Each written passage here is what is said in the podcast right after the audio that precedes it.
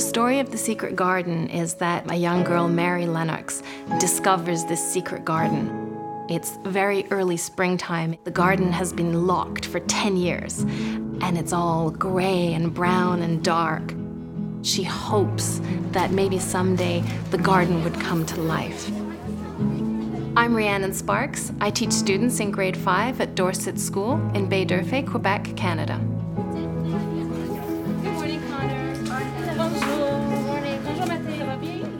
Before I had iPads in the classroom, the students would answer my questions about plot or setting by writing paragraphs. Some students may not be very good at writing, so their knowledge is blocked by their inability to write the paragraph. And writing paragraphs is extremely important, but it shouldn't be the only thing that we're evaluating. By using the iPad, the students can use different means of showing me what they understood about the secret garden through film, through pictures, through music, through creativity.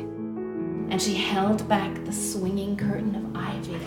And this lesson begins with me reading The Secret Garden to the students, and then they can go and take their notes in the iBooks app. They are highlighting passages that give them clues to the setting which made light swing curtains. I, I got that one too, right here. And then using those clues, they recreate the secret garden by taking photos of gardens around the neighborhood. They're looking for little green shoots, they're looking for buds on trees. Their job is to capture the essence of the garden not quite dead. The students choose the photos that best reflect the setting and crop out any 21st century elements. And they put their photos together in a montage in iMovie and show that they really understand the time and place of that novel.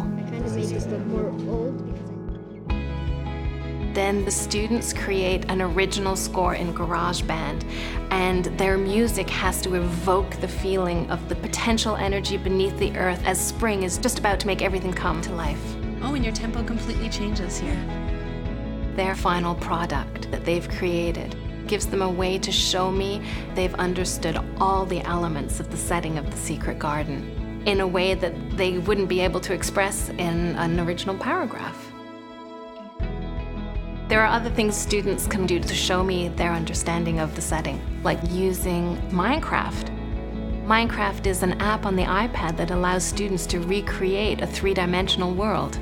The goal is for the students to find the clues about the setting and translate that into the model of the secret garden in Minecraft. And they're building the manor, they're building the fountains and the garden, and they've translated all that information into the most minute detail.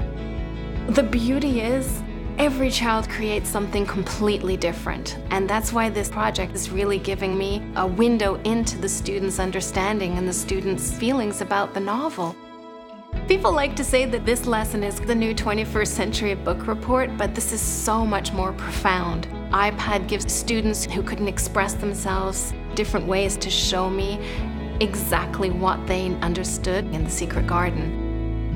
Every child has a right to learn. Every child has a right to feel good about what they're learning and, and how they're growing. And if we can give them the right tools to express their learning and their creativity, then everyone can be successful.